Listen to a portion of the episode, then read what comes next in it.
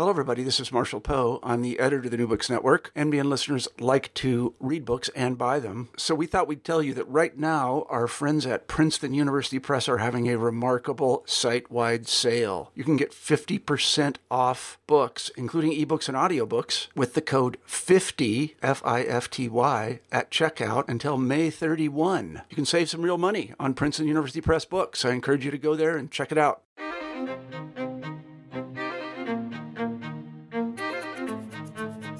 Hello, everyone. This is Ryan Tripp, returning to the Native American Studies channel for the New Books Network. On today's show, we have Professor Matthew Restall. He is the Edwin Earl Sparks Professor of Latin American History and Director of Latin American Studies at Pennsylvania State University. He is president of the American Society for Ethnohistory and has held numerous fellowships across multiple institutions as well.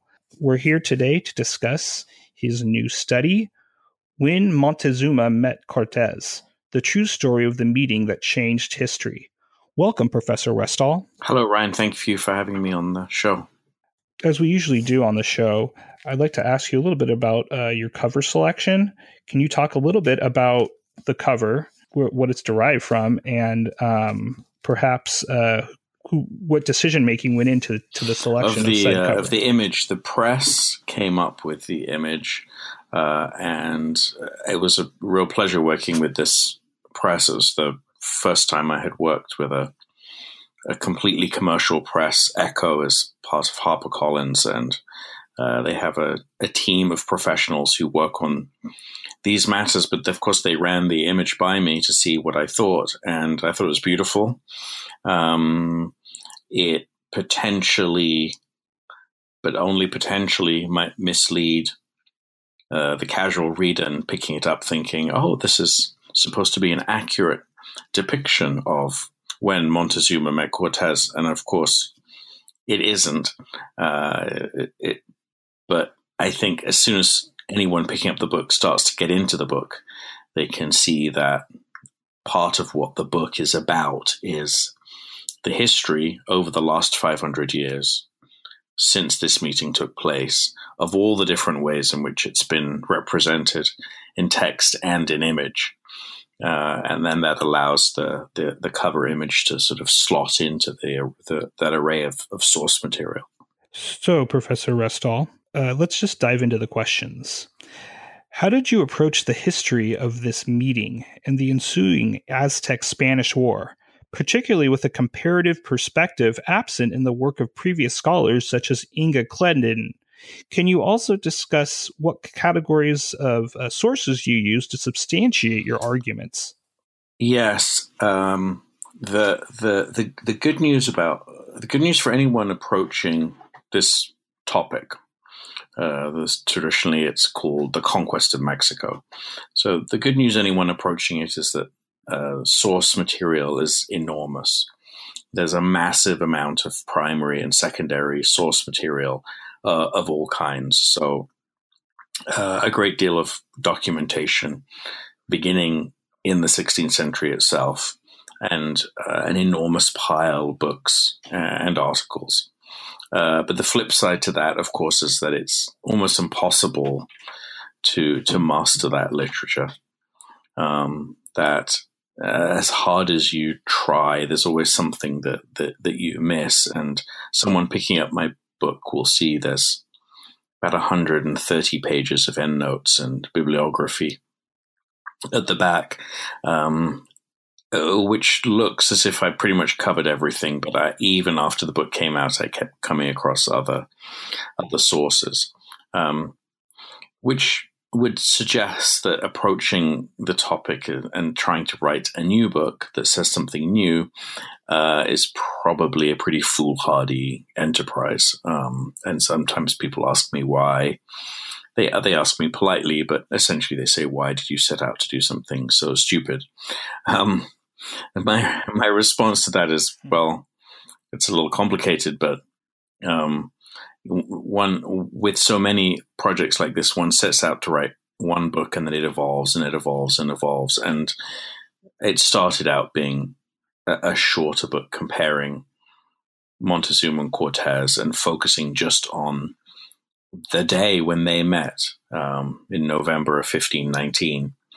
Uh, and then as I started to get into this source material, and here I'm beginning to answer your question a little bit more directly, I realized that uh, it was the primary source material is not just extensive in the 16th century. There isn't just great material that is uh, readily available that has been used by other people and therefore easy to track down. Uh, but that this meeting has a history that has continued for the last 500 years, meaning that there is source material that other people didn't think to look at um, because it dates from a century later, two centuries, three centuries, four centuries, and seems to just perhaps repeat what came before or doesn't add anything new or adds things which aren't true. Uh, and I, no one else had occurred to them to think about, say, uh, Italian operas um, of the early 19th century about the subject as somehow telling us something about what happened. And that was when I realized that I could say something new about what happened uh, simply by arguing that our understanding of it in the 20th century, in the 21st century, has been massively distorted by all of this clutter in image and in text that has happened in the last 500 years. And that it's not just a question of jumping over that clutter, it's a question of delving right into it and really understanding it and seeing how this story has built up in layers and layers that we can then strip those down. Can you elaborate as well on your suggestion that historians should shift conceptions of Hernan Cortez's expeditionary role in three ways?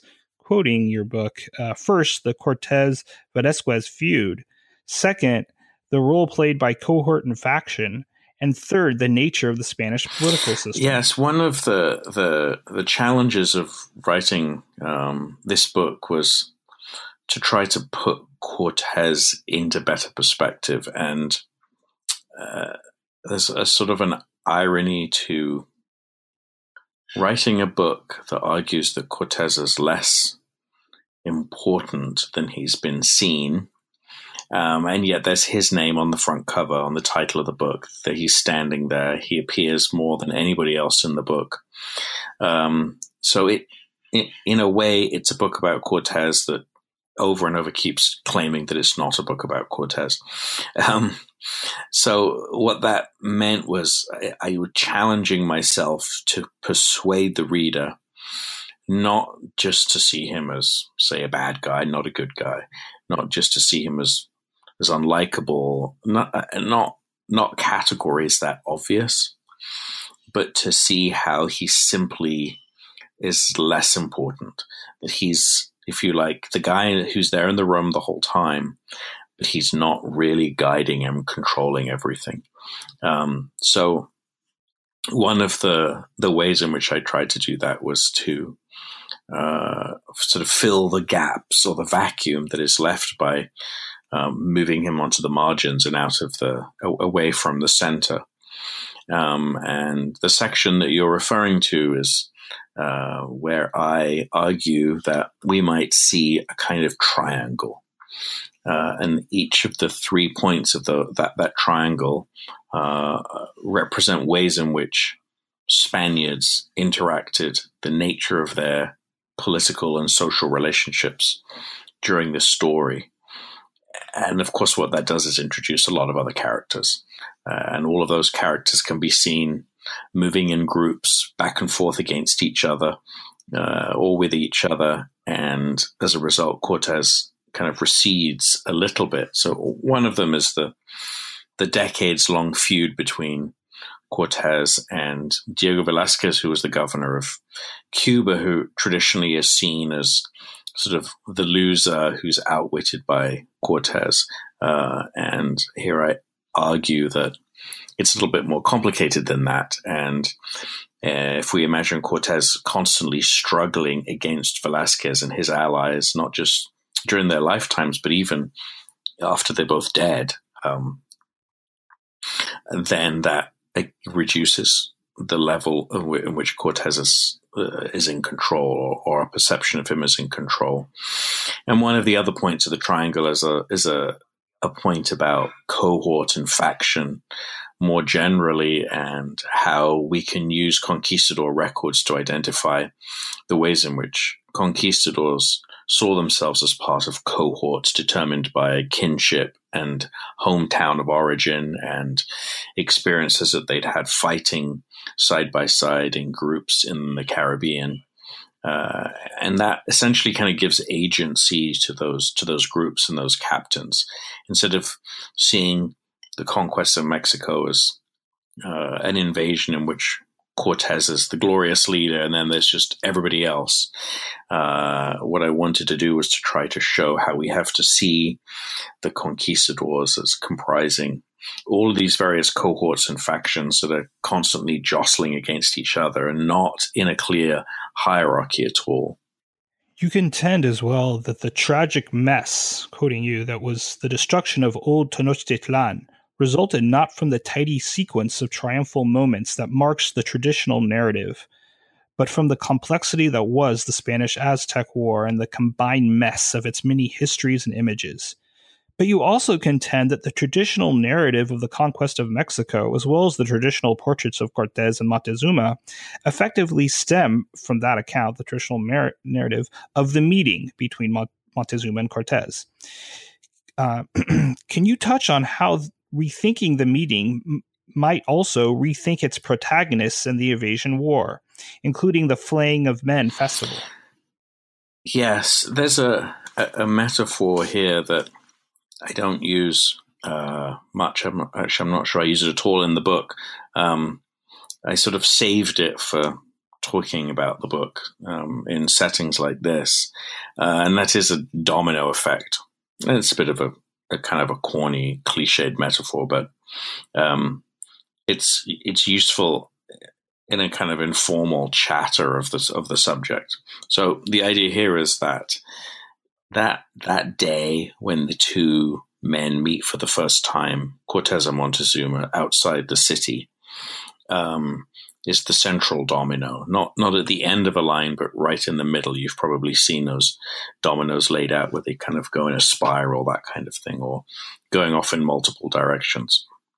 And as I was investigating and researching that meeting and thinking about the different accounts of it and the implications of the Spanish claim that at that meeting, Montezuma simply surrendered his empire. Uh, subsequently, he was then taken um, into custody. He was captive, and the Spaniards then ruled the empire through him for the next six months. And then there was a rebellion that they had to then put down. That that that kind of conventional story.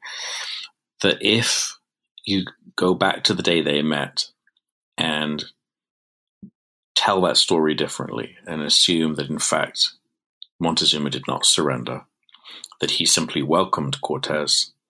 Everything else that comes after that has to be different. Everything else that comes after that doesn't make sense in the in the Spanish telling. Um, and so the domino, as it's knocked over, starts to knock all the others, and they go out in every direction, and not just forward in time, but also back in time as well. And it changes how we see the entire war from the moment when Spaniards are first landing on the coast of Mexico before they even know about the Aztec Empire, when they're first sort of hearing bits and pieces of information, they're learning of it, all the way through to the 1520s when this war of conquest that's supposed to have ended, in fact, is continuing out across uh, Mesoamerica, across what is today Mexico and parts of Central America. That, that, that, this is kind of the linchpin, and um, that's why I made the meeting the center of the story. Uh, it wasn't that I wanted to write about that day and therefore I was going to kind of twist everything to fit it. It was, I realized that in the end, uh, that was the central domino and that the way to guide readers in was to have that at the very cover, have that on the title and subtitle, and use that as my entry point and, and say, this is a lie. this lie has been going on for 500 years. Um, I'm going to convince you that it's a lie, and then I'm going to try to convince you what really happened, uh, or at least get you to think about possibilities of what else may have happened. Uh, and then I'm going to try to explain to you why the lie lasted for so long. And you mentioned the Flaying of Men festival. There's, that's a little twist in there that sometimes um, people jump over and they ask they they jump over it and they don't spot it, or if they do, they say, "What what did you put that in for?" Um, the Flaying of Men festival is relevant for a couple of reasons. One is I do try to convince readers to see the Aztecs and Aztec civilization differently from how it traditionally been seen. Uh, this is not new to Aztec scholars. Uh, academics who study the Aztecs have for a long time been writing books and doing great work, um, presenting the field with very sophisticated understandings of the beauty of Aztec poetry and art and the complexity of Aztec social life and so on. But that work doesn't get out to a larger audience because the larger audience is fed images of human sacrifice and cannibalism and violence. And, and I have argued in the book that that's a problem we have to get over in order to understand this story better. So I do say some sort of flattering things about the Aztecs and kind of downplay um, other aspects of their of their civilization.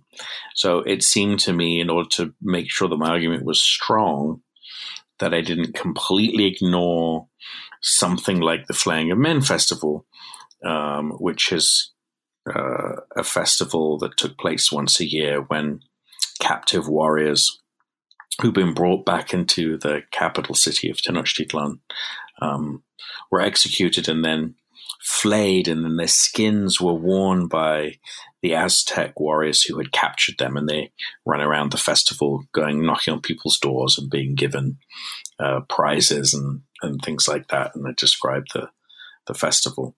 Um, so that is there as a little bit of a corrective, and that's one reason. The other reason is a suggestion that I put out there that um, somebody can can run with or, or not. It's sort of a, a discussion point, and that is just to point out the timing of when the Flaying of Men festival took place.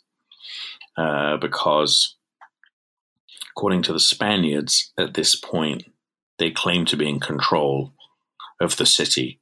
Uh, in fact, when you look at the evidence, that's ludicrous. Uh, there's only a couple of hundred Spaniards in the city, and it appears to be fully functioning uh, and under the control of, of, Montezuma and his regime. Um, on the other hand, the Flaying of Men Festival is a is a, a, a ritual celebration of of captives, um, and it it fell right at the point when whatever kind of detente there was uh, within the city of Tenochtitlan, whether uh, I'm wrong and the Spaniards were in control, or I'm right and the Aztecs were in control, when that broke down and there was violence.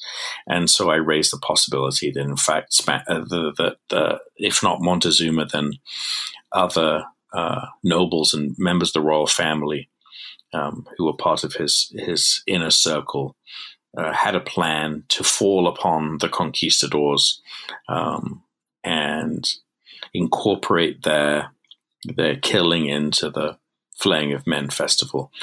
Uh, I don't know whether that's correct or not, but I thought it was an interesting idea that I hope that Aztec specialists kind of think about that and and uh, debate how how possi- how close that may be to something that helps us to better understand these months or not. In the introduction to the fourth chapter, you include a map of the Aztec capital of Tenochtitlan, uh, which was printed in the 1524 Latin edition of Cortez's second letter, published in Nuremberg, as well as the 1525 Venetian edition of the same map. How is this map hybrid in style and content, as you argue? And how does Montezuma's complex of palaces, gardens, and zoos serve as the key that unlocks a new way of looking at the emperor, his empire, and his response to the arrival of yeah? This is this this is it's a beautiful map. I think it's uh, a real cartographic treasure, um, and anyone who's interested in old maps in uh, indigenous cartography anything that relates to that, I would encourage them to take a look at the map as as reproduced in my book, and then track down some of the studies of it. Uh, and there have this I cite uh, a set of important articles that are very easily accessible and written by skilled art historians who specialize in this kind of thing um, and discuss the content of the map in detail and um, these scholars, Elizabeth Boone, Barbara Mundy, and others, have argued that the map c- could not simply have been uh, created by a European engraver. It does not look like any other map uh, ever made in Europe. I mean, it has many elements that uh, compare to those maps, but there is no map quite exactly like it. That it has elements in it that we can trace or that specialists in indigenous cartography, particularly Aztec cartography um, or Nahua cartography, can trace to uh, an, an, indigenous uh, map maker of some kind. So, um, first, the, sort of, the, I suppose I should back up and say, if you've seen this map, in, say, a world history textbook attributed to Cortez, you should know how ridiculous that is um, and and you know put that aside um, and, and and think about some of these other studies that suggest the following. Um, Montezuma, uh, uh Montezuma, sorry, not Montezuma, Cortez uh, acquired uh, from Montezuma's library or asked uh, uh surviving Aztec or Mexica scribe to draw a map of the city. And that map was then sent with that particular letter um, that was written in 1520 when it was when it was sent back to um, was sent to Spain. And when the letter was then set to be printed, uh, that map, of course, could not be exactly reproduced. Right, there was no technology to exactly reproduce a hand, a hand drawn map. So the engraver set about reproducing it and uh, inevitably changed things so it kind of made sense to him and added some details that he could only have got from reading the letter. Uh, but there are also other details in there that aren't in the letter. Um, so he must have got those from from the original map. So you can imagine um, a German engraver um, who is able to read the and understand the Spanish text, um, reading the reading Cortez's letter, which describes the city, looking at this Aztec map, which is going to look very weird and strange to him, uh, and then trying to kind of fold the two in in order to create the map that emerges. And there's just simply no other map like it. Um, in the world. And it, there's many different little elements in there that have been picked up on by by scholars and, and can be um, used to make arguments of various kinds. The one element or detail in there that I pick up on that I thought was really fascinating, and I, I, I did have a kind of um, eureka moment when I when I saw this. I was just looking in great detail at the map um, by using digital technology to be able to zoom in, um, as well as looking at actual original 1524 copies of it that are in the John Carter Brown Library in Providence. And I noticed how many different compounds there were that uh, kept where birds and animals, in other words, his zoos. Um, and the location of those compounds and the location of key moments in the war. Uh, the map is obviously not accurate in any modern sense, in any 21st century sense, and nor would we ever expect, you know, a map from this era to be, regardless of what culture it's from. But uh, that prompted me to then think about what the city was like and where people were and what they were doing. And, uh, you know, one thought led to another. And then I realized, oh, I see. Uh, Montezuma sees the Spaniards in terms of all the other people and living things that come into his city that represent his empire in some way, uh, that are that are, that are part of his collections for him to study. Uh, and that's what led to one of the key arguments in the book, which is that Montezuma is a collector and he's, in some sense, collecting the Spaniards. I don't mean that he literally thinks that they can be zoo animals, that they can be put in cages, but um, in in uh, sort of categorical terms, that's what he's trying to do. What is the significance, on a related note, of the disjuncture between the early modern and modern Montezuma? That is, uh, Montezuma the monster, the magnificent, and the fearful categories that you use in your book, and the Montezuma that died in 1520.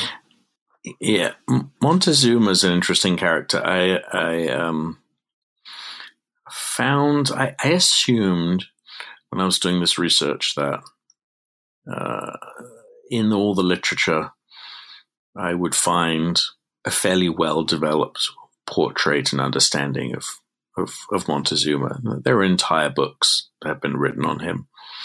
Uh, novels, books by anthropologists, historians, and French, Spanish, English, and so on. And I discovered, I don't know why I was surprised by this, but to my surprise, that there isn't really any one Montezuma. There are many, many, many different Montezumas. And pretty much all of them have been invented over the last 500 years. Um, that he's sort of a, a blank upon which people can then um, impose, uh, paint, describe, whatever they want, whatever their purpose was. And so I thought, how am I going to convey that to the reader in a way that people can follow? Um, and so I did that by creating these categories uh, and gave them names. and they started out as really being markers in my manuscript, and I wasn't sure if I was going to keep them. Um, and they were more than the ones that you just named here the monster, the magnificent, the fearful. Uh, and they sort of changed and merged as I, as I wrote them out and went through more and more of the literature.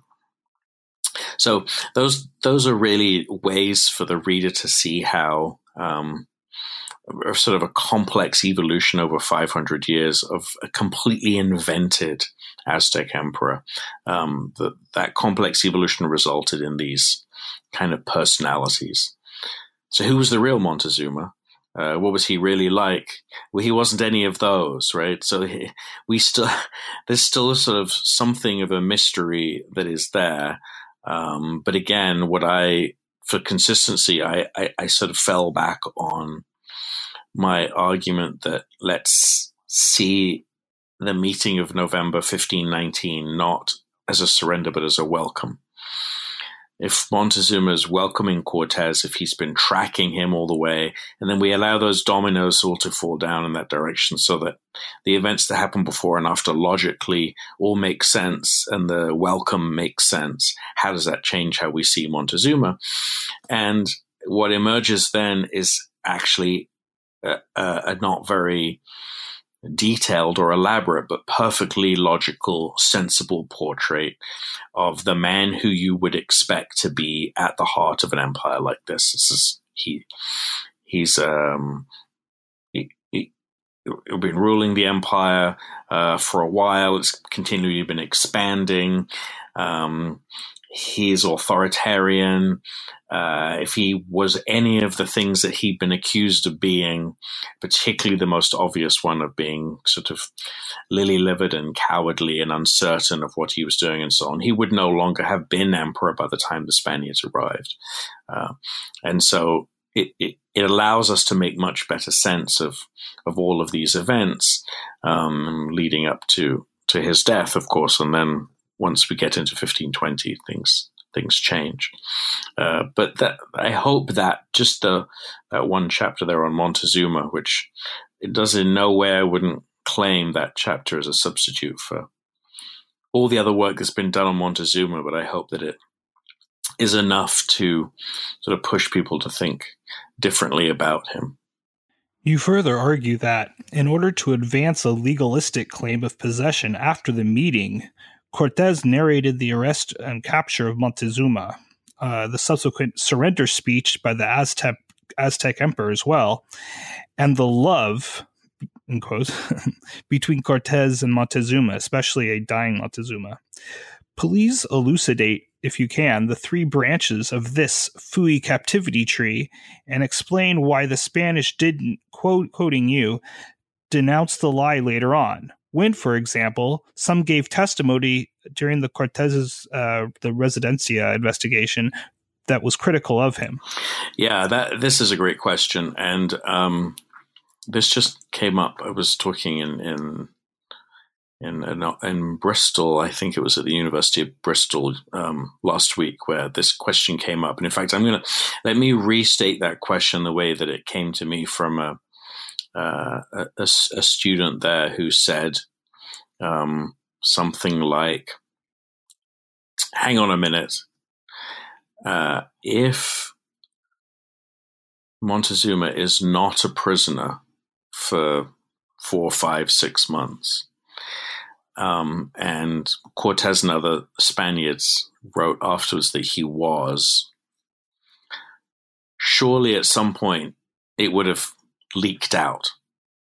That that that the problem mm-hmm. I have with this argument, the students, is it seems sort of like a um, a sort of conspiracy theory that everybody is all in some kind of conspiracy together. It doesn't. It that just seems too unlikely. And I said, well, okay, you're right. The way you put it like that, it does seem like a conspiracy theory. And uh, I had to ponder that question myself and confront it sort of head on.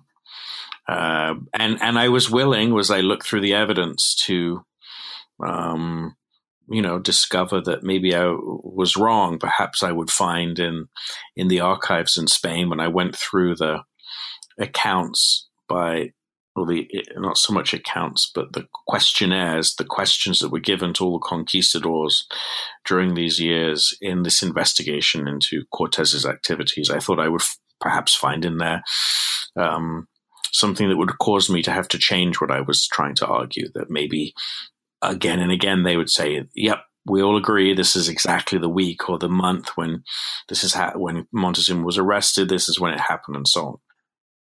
Well, in fact, on the contrary, my my suspicion that he was not taken captive until war broke out in May in other words, the Spaniards claimed it was, Cortes said it was around November, perhaps December.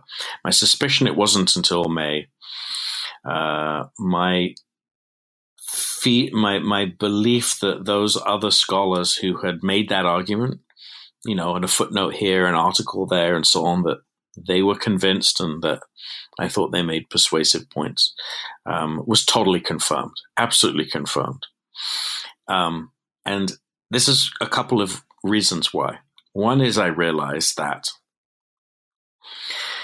the way that the story is presented as Cortez coming with 400 conquistadors who then topple this empire of millions, and it's this kind of amazing achievement and so on, gives the impression that at the end of the war, you've got 400 guys who were in this city for six months and they could not possibly have been part of some kind of conspiracy. But I realized from all the time I spent looking at specific individuals and when they came over and when they died, that in fact there was maybe a few dozen who were in Tenochtitlan during those six months and still alive at the end of the war in order to give some kind of um, uh, testimony in the in the investigation. And in fact, even less than that, I could only find about I wasn't I wasn't sure because because of the nature of the documentation, but less than twenty men who actually gave any kind of official uh, testimony. Um, so if there's some kind of a conspiracy, now all of a sudden we go from you know 400 men down to about 20. That's the first thing. Secondly, I did find important people who said in writing, of course, he wasn't taken captive but they were all people who were not invested in the story. Some of them weren't there. Uh, people, famous people like um, Bartolome de las Casas, famous Dominican friar, who later wrote in Latin, not in something that was published in his lifetime, but he wrote in Latin how it was really obvious to him that it never happened. He confronted Cortez in person. Cortez just laughed it off. Uh, that it, know, other Spaniards around Cortez laughed as well. Like, you know, as if this was sort of not a conspiracy, but yeah, of course, we didn't take him captive. Of course, he didn't surrender to us, but hey, here we are in Mexico City and he's dead. Um, that kind of uh, a blithe, casual way of laughing at how um, the truth had been distorted, and no one had any particular reason to make any kind of a fuss about it now. Um, Duran is a is a is a source that uh, is well known to scholars of um, Mexico. Also, a friar writing um, a generation or two later, who said um, that when he talked to uh, uh, veteran conquistadors or the next generation after them. He couldn't find anybody who could say, "Yeah, yeah, that's right. Um, I was there in the city during those months, and, and Montezuma was in chains the whole time." When Duran would say, "But uh, we have descriptions of Montezuma going hunting, walking freely around the city, and so on, and he never seems to be um, actually a captive." Uh, and he could not find any Spaniard who would confirm that. Um, I thought, okay, I'm still not totally convinced. So this is all kind of circumstantial evidence. What are the Spaniards who give testimony actually really saying? And I won't go on about this anymore. That just to say one little key point that really I found really fascinating um, is that one after the other, they all claimed to have been Montezuma's god. And for me, that was kind of the clincher. I realized, okay, this is this is a way to get rewards. This is a way to make yourself seem more important than you really were. Um, each one claims not that he was a, but he was the god. He was the key guy. I, I, I was the emperor's, the Aztec emperor's uh, jail keeper, and we had a relationship, and uh, they would tell stories about that. Oh, he gave me pieces of gold and things like that. So here we have not a conspiracy of men who are all agreeing to keep a lie, um, but a motivation of each one individually and very few in number who had survived to tell the story to claim that they were the ones who who were his god they were the ones who were close to him and in truth they weren't, and some of them probably barely even had a chance to see him or, or have anything to do with him because they were the ones who were actually under house arrest in this palace, and Montezuma was over in, you know, in the other palace. You've already alluded to uh, your refocus on a captain's cohort rather than uh, solely Cortez. More than alluded, you explained that. Um, can you please discuss different other different narrative strategies to reconstruct the Spanish Aztec War? From periodization uh, to the uh, coincidental Texcoco succession dispute to the uh, Tlatoani issues or the perspectives of inhabitants of Tenochtitlan Tlatelolco. Yes, I I uh, I have talked a little bit about this um, earlier, and I think not to re- not to repeat, but just to emphasize that um, as you say, by by moving court by shunting Cortez aside, he takes up so much space in the traditional narrative. He's so important and in such control that if we move him aside, or e- even perhaps move him too far out of the way. So, in other words, what I'm saying is, in reality, he he played a role in all of this, but let's just for the sake of argument, sort of remove him completely and see who else there is and and who logically sort of steps into that hole and allows us to actually make better sense of the war. I mean that that that, that for me is the key thing that we're not creating um, alternative narratives that don't really make sense. They, we may be creating ones that are more complicated, that aren't neat and tidy, uh, but we want to create ones that actually explain details that don't really quite add up in the traditional narrative. So the war, the, the second half of the war, from the summer of 1520 to the summer of 1521,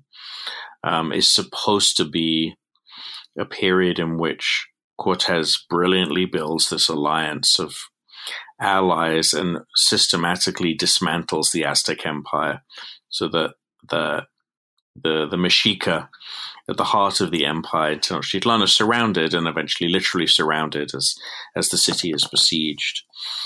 Um, but that takes a long time, and references in the traditional literature to the the speed of the war, how uh, you know the conquistadors come in and uh, so quickly they destroy or, or, defeat this huge empire. Uh, never justify that time reference of calling a two and a half year invasion war quick. Um, there's no kind of consensus on what a short or long war is. It really makes absolutely no sense to call it short or long uh, it, unless one is focusing on particular moments and trying to better understand the sequence of events. And I would argue that that year from the summer 1520 to 21 is a very long, messy, brutal year in which um, the, the the sequence of events do not indicate or reflect a single man in charge building an alliance that then destroys the empire.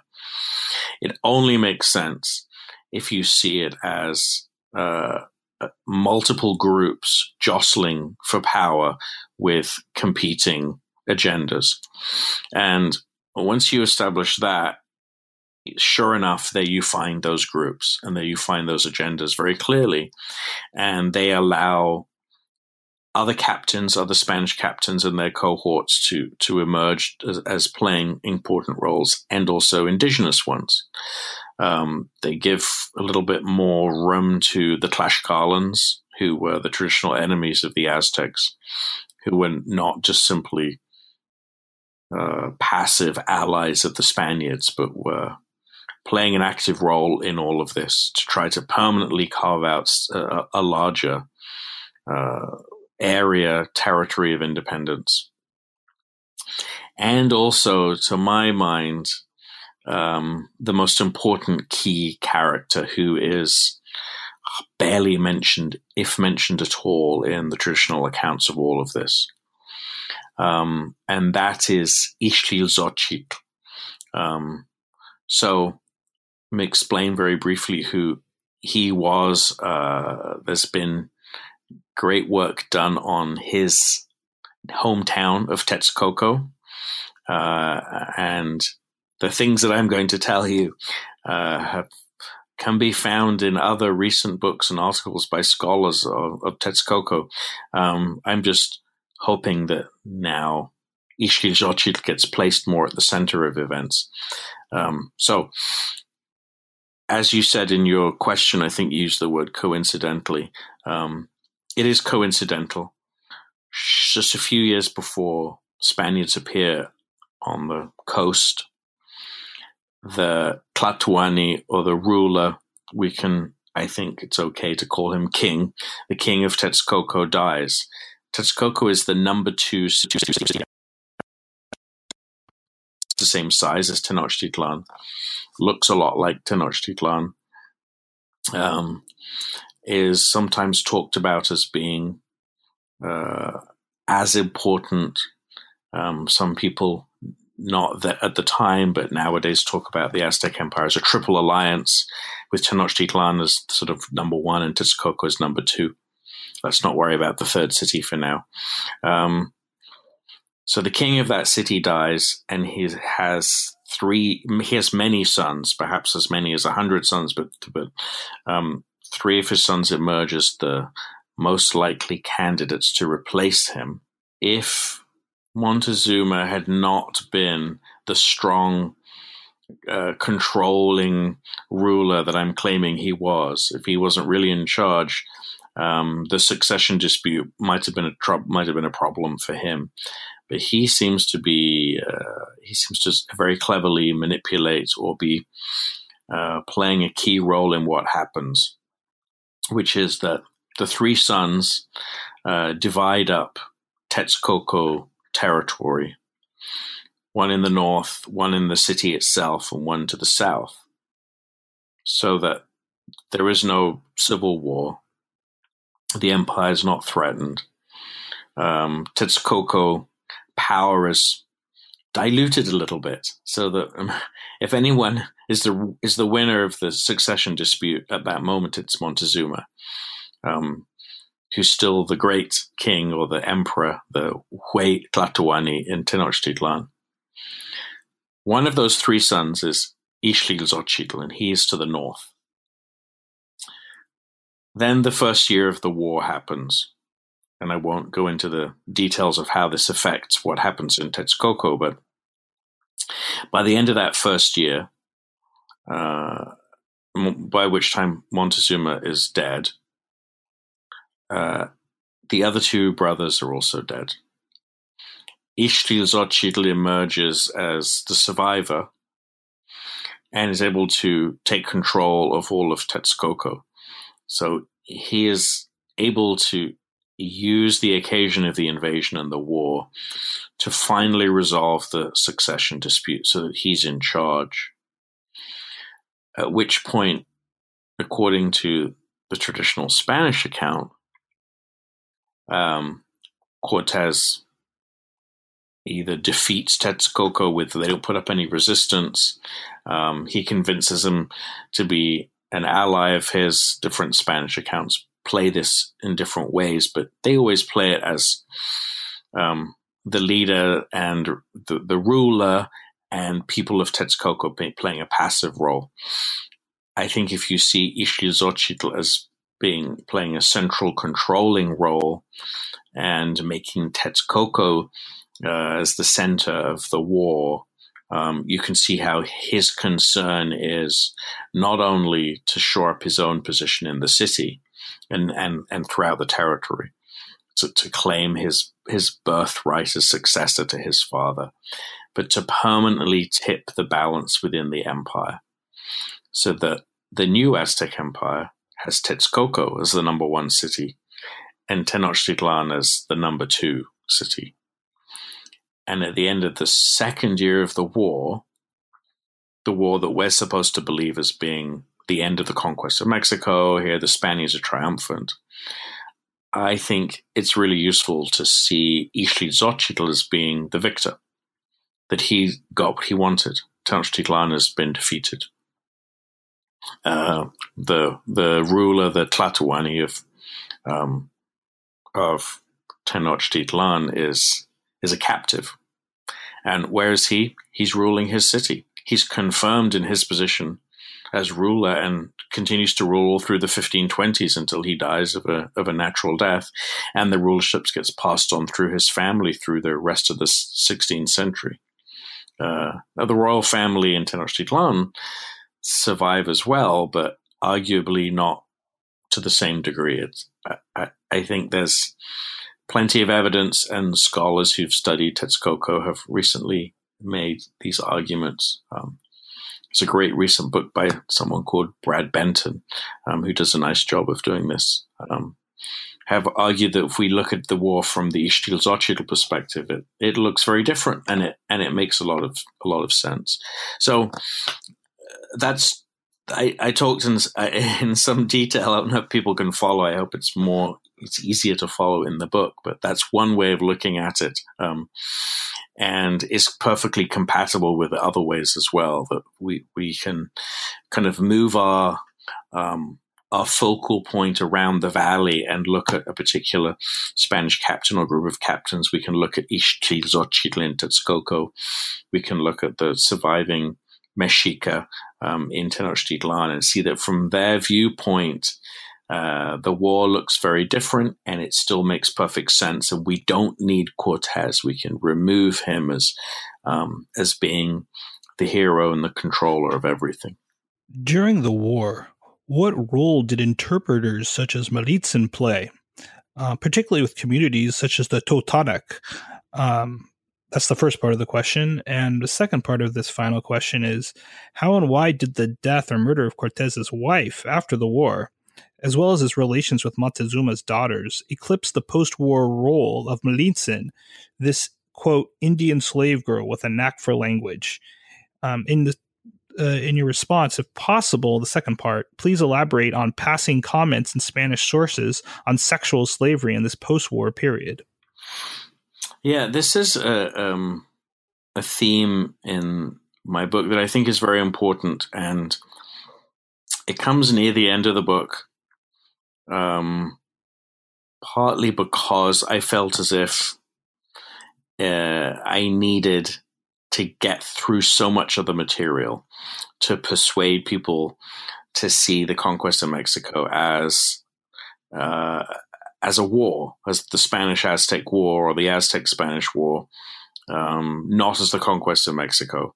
Uh, before I could introduce this theme, and you know, because once a book is published and out, one always has uh, second thoughts about things, and I have wondered if uh, people will get to this in the final chapter because it's really important, and maybe I should have uh, foregrounded it more. So I do hope that other scholars pick up this ball and run with it.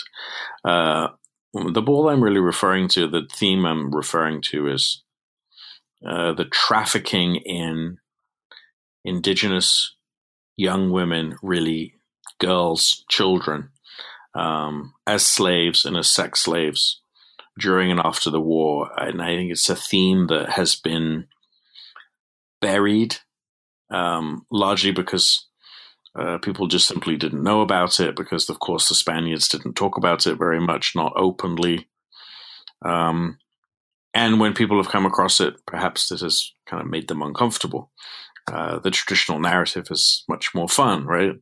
Um, it's much it, the the idea of that Malintzin or Malinche um, enters into a romance with Cortez uh, and she has a child by him. Uh, she rises in stature and, and, in status considerably during the war because she plays this crucial role as, a, as an interpreter.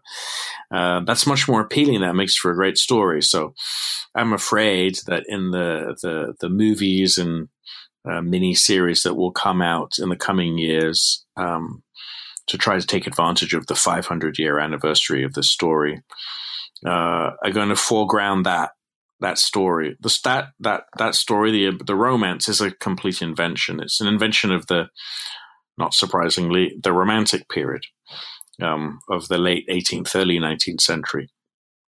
It's a round of going back. One can find the kind of the beginnings of it a little bit in the 17th century, um, but it it really is does not exist in the 16th century at all. Um, so it's a later it's a later invention. It doesn't exist in the 16th century because that was the time when um, it would have made no sense because that was the era when there were um, thousands, tens of thousands, probably hundreds of thousands of people like her um, who were less lucky, um, but who were sold into slavery uh, and were captured during the war or after, uh, became sex slaves and then domestic servants or slaves and worked on estates and in houses and so on. Um, and I, I, I, offer a few little pieces of evidence of this. I think um, there's probably room there for somebody to write an entire study uh, by digging into the the evidence, even if some of it is, is a, a, little bit circumstantial. I'll just give you one example of a piece of evidence that's just been kind of sitting under our noses the whole time. The most famous account by any conquistador of this war is by Bernal Diaz. Uh, I think it's probably more widely read and better known even than the letters of Cortez himself. And Bernal Diaz uh, is often referred to as a, a, foot soldier in the war. It's not an accurate category. Uh, soldier is a term that came in much later, but he was uh, one of the Spanish settlers and conquistadors who did fight in the wars um, in Mexico and in, in Guatemala. Um, and his account was published uh, not until 1632, and it was written later in the in the 16th century. It's a huge, monstrous manuscript. It's very long. Uh, the second half of it is mo- was mostly not published then or since. So if somebody listening to this says, Yeah, I know that book. I, I read that in, in class or in school. I have a Penguin edition right here. That edition, like most editions, ends with the fall of Tenochtitlan. But Bernal Diaz um, carried on uh, writing uh, all the way through, or he wrote about um, aspects of the war through the 1520s, 30s, and, and 40s and on up there. And way deep down into the unpublished part of the book, uh, or seldom published part of the book, is a very short chapter on why we enslaved indigenous people, why we took so many Indian slaves. Uh, and it's very short. It's a total eye opener. And he lays out in very bold terms the simple fact that uh, because Montezuma surrendered to Cortez, of course, I've argued that wasn't the case, but people wanted to believe it was true. And here we have a good example of someone wanting to believe it was true. Because Montezuma surrendered to Cortez, all the fighting that took place was a rebellion by Aztecs. And the king allowed us to take slaves of rebels. And as a result, when we went into towns, we looked for good looking young women because those were the ones we wanted to take. And those were the ones who were worth the most in the slave markets. And yeah, there was lots of abuses um, you know, we just went into towns and there were houses with families there, and we took the women and children and enslaved them, and that wasn't really right, but that was that was what people did in the war, and uh, you know, we, are just human. In in wartime, people um, people do things like that. It's a remarkable moment of sort of tacit tacit admission of atrocity in the war, and I and uh, I've laid it out um, very briefly in in my book, and I hope somebody kind of picks up and sees how there's a sense in which everything that I've said um, in the book, or everything that I've said in the last. Uh, how long we've been talking 45 minutes an hour um, all can be made secondary to this simple one idea that here was a brutal war in which uh, tens or hundreds of thousands of indigenous women who really were girls, who were children, were taken from their families and then lived the rest of their lives um, as sex slaves or as estate slaves or domestic slaves. Um, and that, that was their, their central experience. Um, and if we try to see this war in that way, and therefore Malinche also as one of those as one of those women, it changes the entire story. It makes it a very dark story. I would love somebody to make the the movie in which the movie about the conquest of Mexico, in which that story is absolutely at the heart of it. Um, I, I, I probably wouldn't be as popular as the one in which you know, there's a there's a romance, and Malinche is played by a fully adult famous Hollywood star, which is probably the way they're going to go, instead of making her a 12 year old um, girl who's a victim of this kind of slave trafficking. Um, but it would be more more accurate and I think more important. Well, Professor Restall, I have a surprise question for you uh, that I usually ask most of my guests. Uh, what can we expect from you next? Are you going on vacation? Is there any uh, future projects uh, that you're currently researching or thinking about uh, that you can disclose at this time? Well, having um, embarked upon a project that I, I, think I described at the beginning of our conversation as being um, foolhardy and stupid on my part, um, I decided why not follow it up with another stupid one? So but what about the Maya? I've spent a lot of time in my in my professional career um, thinking about and studying the Maya and Maya civilization um, to the south. Uh, what was the experience of the Maya with Spanish invasion? Uh, how does that differ from the, the, the Spanish Aztec War and that experience? And I realized this, in a way, is completely the opposite, but equally stupid as something to tackle. Let me very briefly explain. It's the opposite because there is almost no literature on it. There is a pile of great studies of specific uh, Spanish attempts, or successful or unsuccessful, at conquering Maya communities and Maya kingdoms. But there are dozens and dozens of Maya kingdoms and polities. There's no empire. Uh, so there's not a single study of the entire story uh, of Spaniards and Mayas. Um, and partly that's because there is no traditional, there's no empire, there's no traditional narrative, there's no nice, tidy story that only runs for several years. Uh, the full story runs for hundreds of years. Um, so in that sense, it's completely the opposite. And why is it equally stupid? Well, at least with the conquest of Mexico, there was a well-known story that I could, I could tackle. I could wrestle to the ground and kind of argue against or, or pick apart, um, if possible. With this, there is no, there really is no comparable story. So I have to figure out how I take something that is really messy and disparate and turn it into something that people will be able to pick up and enjoy following from from beginning to end. So that's what I'm trying to figure out right now is how I do a kind of a sequel, which is not when Montezuma met Cortez, but when the Maya met the met the Spaniards and what happened then. Well, I appreciate you being on the show today, Professor Restall. Um, I had a very, very, uh, uh, very, very uh, learning experience with your book. Um, I hope you uh, think of us in the future. For Professor Restall, um, as well as the entire New, New Books Network, this is Ryan Tripp on the Native American Studies channel. We'll see you next time.